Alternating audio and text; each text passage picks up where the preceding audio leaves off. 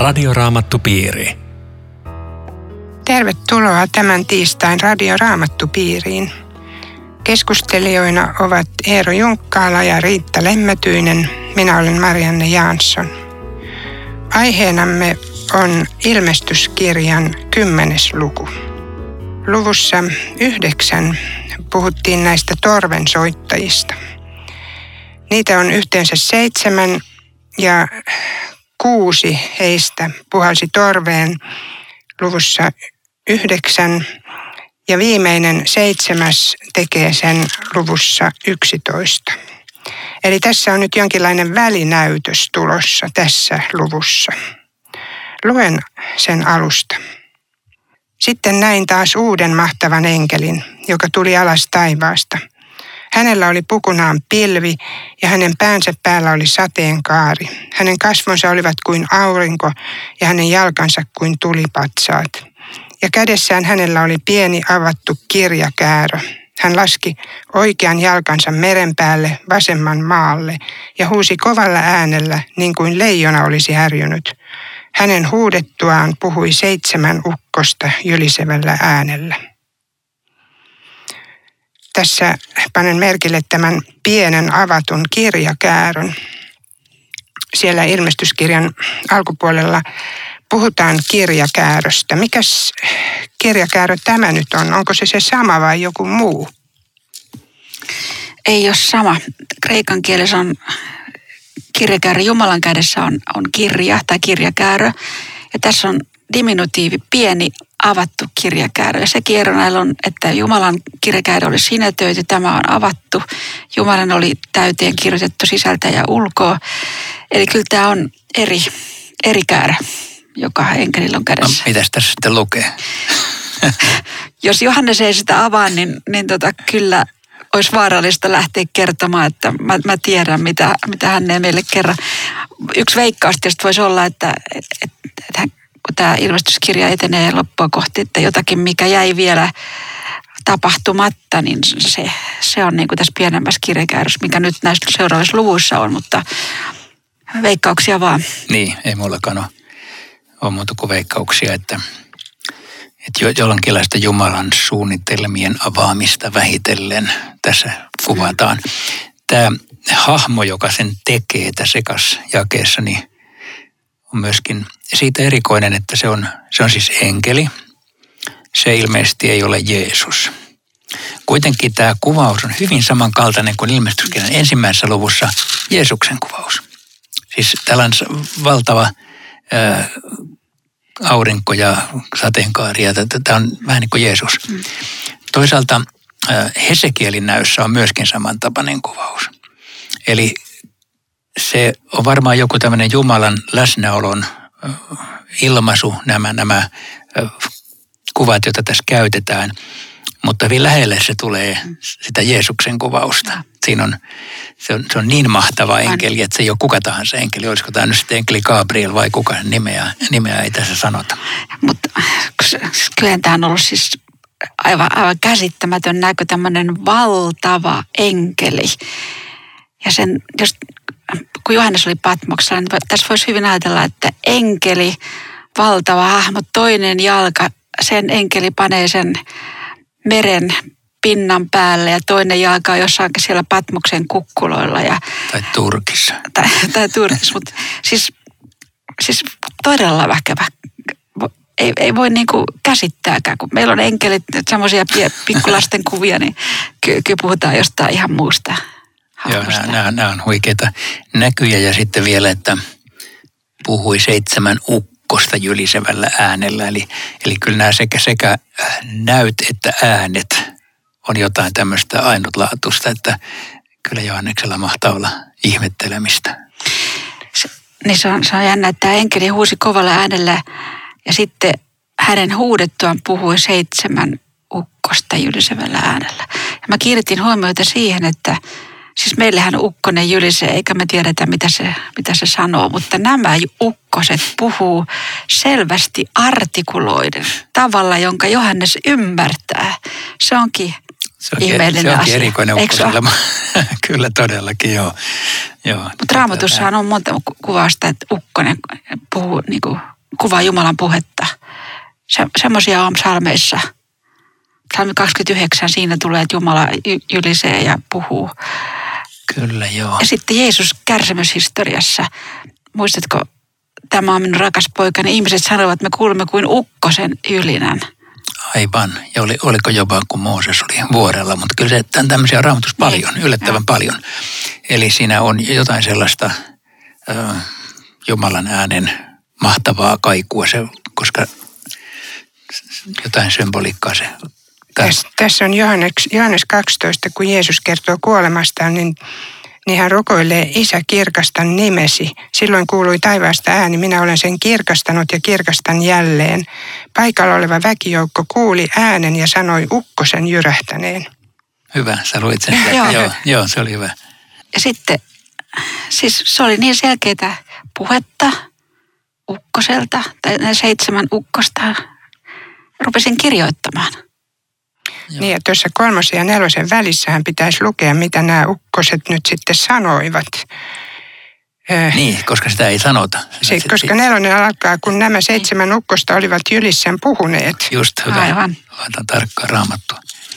Rupesin kirjoittamaan. Silloin kuulin taivasta äänen, joka sanoi, sulje sinnetille se, mitä seitsemän ukkosta puhuivat. Älä kirjoita sitä muistiin. nyt, nyt voisi miettiä, että jos sanoo A, niin pitää sanoa B.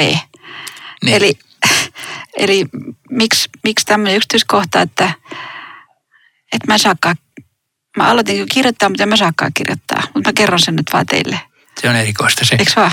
Se, se voi liittyä jotenkin tähän saumakohtaan, tähän kuudennen ja seitsemännen pasunan soiton väliin, jossa ikään kuin pidetään henkeä, jossa odotetaan mitä tapahtuu. Ja tässäkin vanhan testamentin liittymäkohta on tietenkin Danielin kirjaan kuin Danielin kirjan lopussa.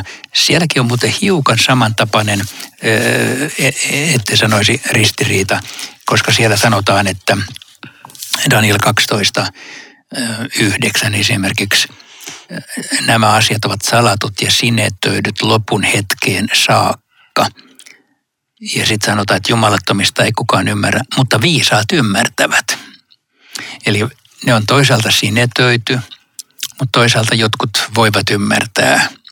Ja tässäkin voitaisiin spekuloida, että ne, ne sinetöidään. Maailma ei tajua, mitä, missä mennään. Maailma ei osaa lukea näitä merkkejä, mutta sitten Jumalan kansalle Jumala riittävästi avaa ja ne varmaan näissä seuraavissa luvuissa se kuitenkin rupeaa avautumaan se käyrä. Siis tämä kertoo jotain Johanneksen työskentelytavasta sille, että hän ei niinku kerännyt aineistoa, mitä nyt näki ja sitten myöhemmin hän kirjoittaa, vaan hän heti kirjoitti, kun hän, kun hän näki jotakin. Se käy tästä ilmi. Mutta sitten mä mietin sitä, kun mä heitin tuonne, että miksi se sanoo A, mutta ei B, niin tota, siis onhan tämä silleen oikein, kun hän tämänkin kertoo, kun, kun tota ilmestyskirjan alussa lukee kahteen kertaan Johanneksen kutsumus kirjoita kaikki, mitä sinä näet. Niin tämäkin on jotakin. Kirjoita kaikki, mitä sinä näet. Ja sitten toisaalta kehotus, älä kirjoita, mitä kuulit, niin Johannes tuo julkisena, että Jumalan käskyvalta on mun yllä siinä, missä kirjoitan ja minkä myös jätän kirjoittamatta. Et kyllä se on tärkeä jae. On ja sitten asiantuntijat sanoivat, että tämä Johanneksen kreikan kieli on vähän huonoa kreikan kieltä että se oli varmaan niin dramaattinen tilanne, että sen tuli kielioppivirheitä, kun se, kun se kirjoitti. Joo, se on, se on tietysti humoristinen. Mutta mut siis tätä, mä, mä ajattelen, että älä kirjoita. Tähän siis jää aukko ja mä ajattelen, että tämä on hyvä viesti jokaiselle, joka pyrkii kirjoittamaan ilmestyskirjan selitysteosta siten, että minä täytän ne aukot, joita teillä vielä on. Ei ole olemassa aukotonta kirjoitusta. Hyvä. Me saimme siis luvan jättää kysymyksiä auki, kun Johanneskaan ei kaikki ole kirjoittanut esiin. Ilman muuta. Nyt siirrytään sitten näistä ukkosista taas tähän enkeliin, joka vannoo. Tosi vahva, vahva sana tässä. Ja mitä hän vannoo? Aika on lopussa. Menee ihan kylmät väreet pitkin selkäpiitä, kun tämän lauseen lukee. Joo, se vannomisen sisältö on lyhyt. Muuten kohotti oikean kätensä, siis vanhassa testamentissa kaikki nuo alaviivet kertoo viitteet kertoo siitä, että kun siellä lausuttiin joku vala, niin se tehtiin oikea käsi ylöskohotettuna. Vannoi hänen nimensä, joka elää aina ja ikuisesti aikaan lopussa. Joo. Lopun ajathan raamatun mukaan alkaa Jeesuksesta. Eli 2000 vuotta on eletty lopun aikaa, mutta tämä, tämä kertoo nyt, että nyt lopun aika on lopussa. Mm. Eli Jumalalla on tietynlainen ajan mittaamisväline siellä taivaassa ja nyt se käy viimeisiä minuutteja tai sekunteja. Ja... Eikö tässä pidä ajatella myös sitä, että, että meidän jokaisen kohdalla kerran aika on lopussa? Niin, armon, armon aikakin on lopussa. Ja. Että niin kauan kuin me olemme elossa, meillä on armon aikaa. Ja. Niin kauan meillä on aikaa tehdä parannus ja kääntää elämämme suunta, mutta kerran se loppuu. Joo, toi oli hyvä, koska jokainen näistä tuomioistakin on ollut sitä, että Jumala on puhutellut ja ravistellut ja on tavallaan tullut lykkäystä ja vielä, vielä odotetaan.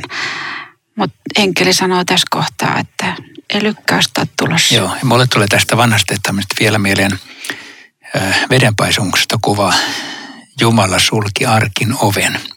Siis arkin ovi oli auki niin kauan kuin pelastuksen aika oli ja niin kuin teoriassa oli mahdollista sinne tulla niin kauan, mutta eräänä päivänä Jumala sulki arkin oven, aika loppui. Mm. Ja nyt me eletään sitä maailmanhistorian aikaa, jolloin arkin ovi on auki. Ja. Nyt vielä on aika tulla, mutta kerran tulee, että, että Jumala sulkee oven, aika on lopussa. Ja, ja nimenomaan henkilökohtaisen elämänkin kohdalla, koska ei tiedä kuinka paljon elinaikaa on kerran on aika lopussa. Niin, tätä vanhat kristityt on sanonut, että vaikka paruus ja Jeesuksen tulo viipyisi, niin, niin henkilökohtaisesti tulee sinä päivänä, kun me täältä lähdemme ikuisuuteen. Mutta tuotahan voisi vielä pohtia tuota vannomista, joka on ollut Matteuksen evankeliumissa mukana kuulolla, niin, niin muistaa kuinka Jeesus vakavasti varotti vannomisen vaarallisuudesta ja kielsi sen. Nyt kysytään, että enkelit saa vannoa, miksi, miksi me ei saada. Ja, ja sitten jos tarkkaan luetaan raamattua, niin mekin saadaan. Koska siellä Jeesuskin vannottaa ylimmäisen papin edessä ja, ja, ja Paavali vannoo jossain kohdassa jolloin se vuorisaarna vannomiskielto täytyy ne ymmärtää sillä tavalla, että sellainen ylimääräinen vannoskelu ja puheen vahvistaminen jollakin tämmöisellä, että muuttavi vannon sen ja sen ja sen sen kautta, niin, niin sitä kielletään. Eli äh, siinä Jeesus sanoi, että puheeseen pitäisi riittää, että on, on ja ei, ei. Siis ähm, se, mitä sanot, pätee ilman lisäyksiä. Äh, suhun pitäisi voida luottaa ja kaikkien puheiden pitäisi olla ymmärrettävää tällä tavalla. Joo, niin mäkin ajattelin noin, että ne on ihan eri, kaksi ihan eri kategoriaa, ihmisen vannominen ja enkelin vannominen, että oikeastaan tämmöinen vannominen on, niin kuin sanoin, kaksinkertainen uskon vahvistus raamatun lukijalle, että Jumala antaa sanansa, se on tosi, ja sitten hän vielä valalla vahvistaa sen sanan, että tämä on meille suureksi tueksi, että, että Jumala tämän valalla vahvistaa ja varmaan myöskin se seurakunta, joka tätä aikana ensimmäisenä luki, niin sai, sai myöskin uskon vahvistusta, että Jumala on sanansa takana ja eikä viivytä lupaustensa täyttymistä. Joo, se on, toi on hyvä näkökohta, että tätä on lukenut moni marttyyriseurakunta myöskin, jolloin ne lukevat sen sillä tavalla, että paha saa kerran palkkansa ja meidän, meidän vainoijille tulee kerran tuomio ja, ja Jumala säätää heidän, heidän aikansa. Ja, ja tällä tavalla ikään kuin me tiedämme, että oikeus toteutuu tässä maailmassa. Yeah. Tämä on Radioraamattu Piiri. Ohjelman tarjoaa Suomen raamattuopisto. www.radioraamattupiiri.fi Jatkamme keskustelua ilmestyskirjasta, sen kymmenennestä luvusta. Keskustelijoina Riitta Lemmetyinen ja Eero Junkkaala. Minä olen Marianne Jansson. Luen tämän luvun loppuosan jakeesta seitsemän. Kun tulee päivä, jolloin seitsemäs enkeli kohottaa torvensa ja puhaltaa, on Jumalan salattu suunnitelma viety päätökseen. Sen mukaisesti, kun hän on palvelijoilleen profeetoille ilmoittanut. Ääni, jonka olin taivaasta kuullut, puhui minulle uudestaan – Mene tuon enkelin luo, joka seisoo meren ja maan päällä, ja ota avattu kirjakäärö, joka hänellä on kädessään. Minä menin enkelin luo ja pyysin häntä antamaan käärön minulle. Hän vastasi, ota ja syö se. Se karvastelee vatsassasi, mutta suussasi se maistuu makealta kuin hunaja. Minä otin käärön enkelin kädestä ja söin sen. Se maistui suussani makealta kuin hunaja, mutta kun olin sen syönyt, alkoi vatsaani karvastella. Minulle sanottiin, vieläkin sinun tulee ennustaa, miten käy maailman kansoille, maille, kielille ja kuninkaille. Tässä jakeessa seitsemän puhutaan Jumalan salatusta suunnitelmasta. Ja niinhän sitä kristitty saa uskoa, että Jumalalla on suunnitelma omaa henkilökohtaista elämää varten. Mutta tässä on tietysti kyse jostain vielä suuremmista asioista, että on suunnitelma olemassa tätä maailmaa varten. Eero, sä selaat jo raamattua, sulla on jo jotakin kytömässä. No ei, mä tota kirjakääröä rupesin kattelemaan, mutta tämähän on jollain tavalla aika huikea tämä seitsemäs jae siis, kun siinä jo ennakoidaan tämä seitsemäs enkeli kohta puhaltaa pasuunaan, mutta se ei tule vielä. Mm. Siis tämä on koko ajan, tässä on ikään kuin tällainen jännite olemasta. Kohta tulee viimeinen pasuuna. Ja viimeinen pasuuna tarkoittaa kaiken loppua, mutta se tulee vasta 11. luvussa. Ja sitä, su, su, niin. suunnitelma. Mitä niin. sä sanoisit? Mikä on Jumalan salattu suunnitelma? Sitähän Raamattu puhuu aika paljon. Öö, Paavalikin puhuu. Jumalan suunnitelma, joka on ilmoitettu ennen aikojen alkua. Eli se on Jumalan pelastussuunnitelma. Ja. Se on Jumalan kokonaiskäsitys maailmasta. Jumalalla on joku ajatus, että alkaa silloin, loppuu silloin ja tapahtuu tässä välissä asioita. Ja sen huippukohtana on tietenkin Jeesus ja Kolkatan työ. Että tämä on se salattu suunnitelma, että varmaan tässä ajattelen, että pääpaino ei ole siitä, että montako pahan vyörytystä vielä tapahtuu, vaan se, että Jumalalla on koko maailman historia kädessään. Hän avaa sitä, se, sitä mukaan, kun sen aika on. Mm. Että varsinainen avaus oli se, kun Jeesus tuli maailmaan ja sitten päätös on silloin, kun Jeesus tulee takaisin tähän maailmaan. Voisiko näinkin sanoa? Ilman muuta. Ja hän on palvelujen profeetoille ilmoittanut. Eli nyt me voitaisiin pitää tässä muutaman tunnin mittainen raamattutunti aiheesta, mitä profeetat ovat puhuneet tästä suunnitelmasta. Niin, siis siellä, se, siellä se, niitä todellakin on. Niin siis, eihän Jesajakaan ymmärtänyt sitä, kun se ennusti, että neitsyt tulee raskaaksi tai, tai missä se lukee. Tai hänen haavojensa kautta me olemme parantuneet. Tai, eikö sekin ole Jesaja, sinun, sinun kuolleisi nousevat ylös ja, ja valtavasti kaikkea semmoista, että nehän oli ihan ja ymmyrkäisenä, että mis, mistä mä puhun, kuka uskoo minua. Kyllä, ja tämän toivon varassa vanhan testamentin kansa eli ja sitten se, se toteutui Jeesuksessa ja nyt sitten tässä on vielä, vielä vähän matkaa Jeesuksen paluuseen. Mutta tämä oli mielenkiintoinen löytetään sen mukaisesti, kun hän eli Jumala on palvelijoiden profeetoille ilmoittanut, koska kreikan kielen Raamattu käyttää tässä sanaa euankelitseen, joka tarkoittaa samaa kuin julistaa hyvä sanoma. Eli, eli just mistä ollaan puhuttu, että Jumala on palveluille ilmoittanut aina sen hyvän sanoman, että Jumala on ensimmäinen evankelista. Mulla on hänen töissään täällä me kolme evankelista. Mutta se on nimenomaan ilosanoma. Aika hauskaa, joo. Mä en katsonut tätä Kreikasta, että, että siinä on tommonen. Onkohan se muissa käännöksissä, olisiko tähän pantu jotakin sitä ilosanomasta, koska evankelitsemaan ja nimenomaan julistaa ilosan. Joo. Mä en tiedä. Joo. Eli vaikka ilmestyskirja puhuu näin kovia asioita, niin, niin siellä taustalla kulkee sitten kuitenkin tämä suunnitelma ja tällä, tämä ilosanoma, eikö niin? Niin, se on kiinnostavaa, että kyllä tässäkin se on, se on ilosanoma, vaikka se on, se on rankka sanoma.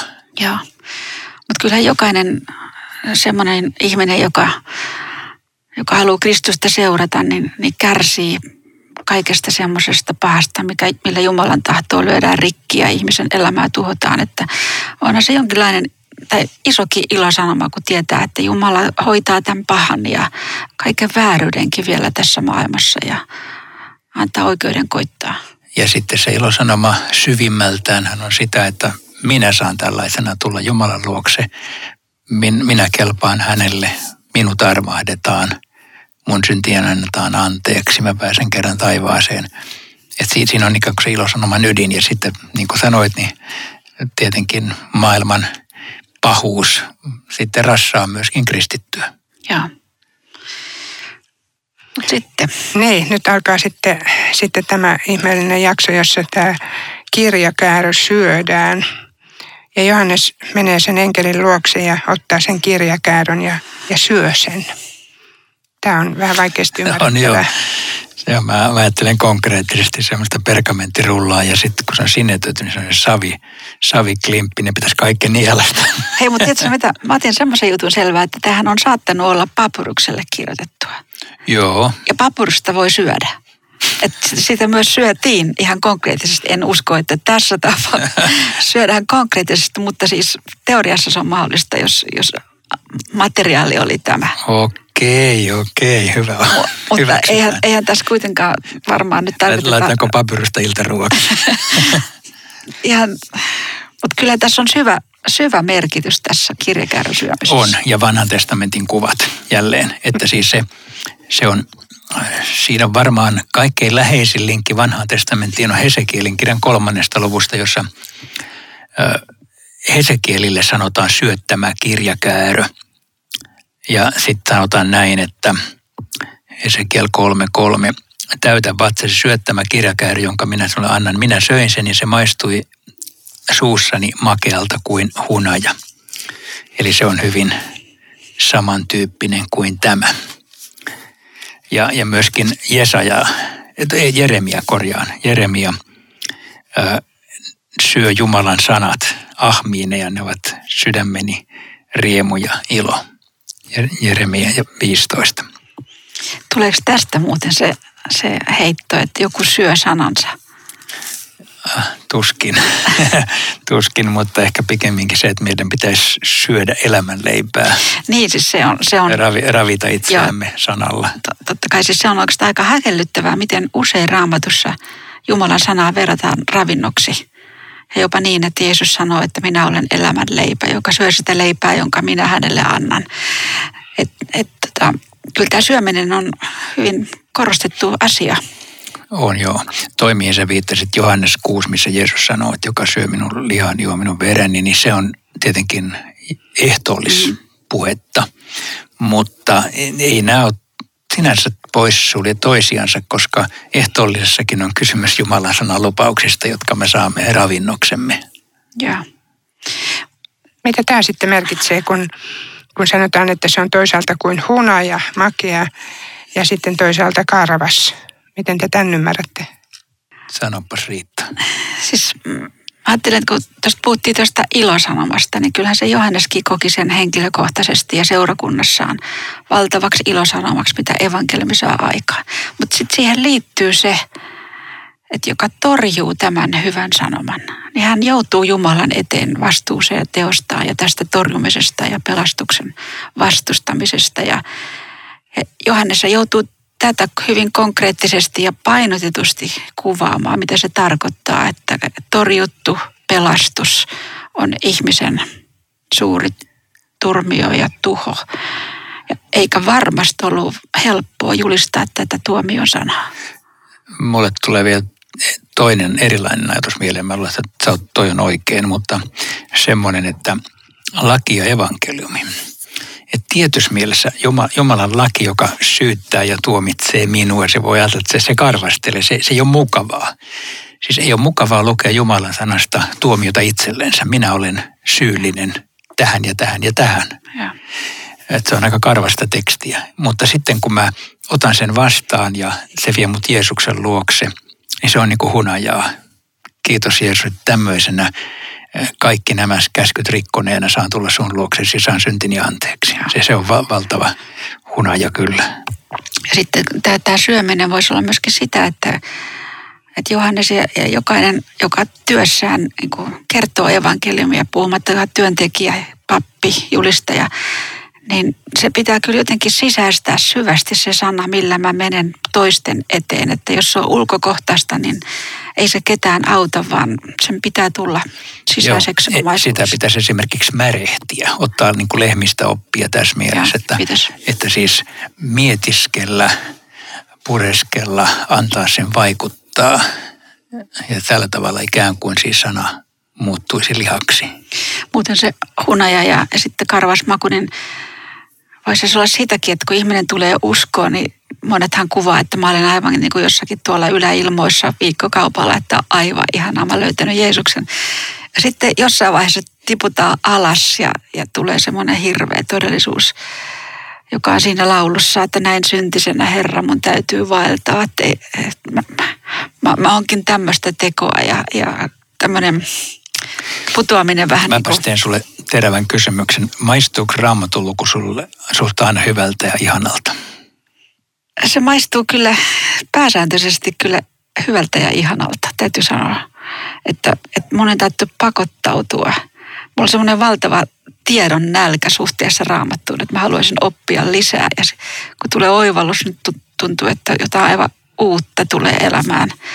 Mutta toki raskaina elämän vaiheena, kun olin hyvin vakavasti sairas, niin oli vaikea lukea, kun mä tuntui, että tota, mä en jaksa olla, tai puhu mulle mitään.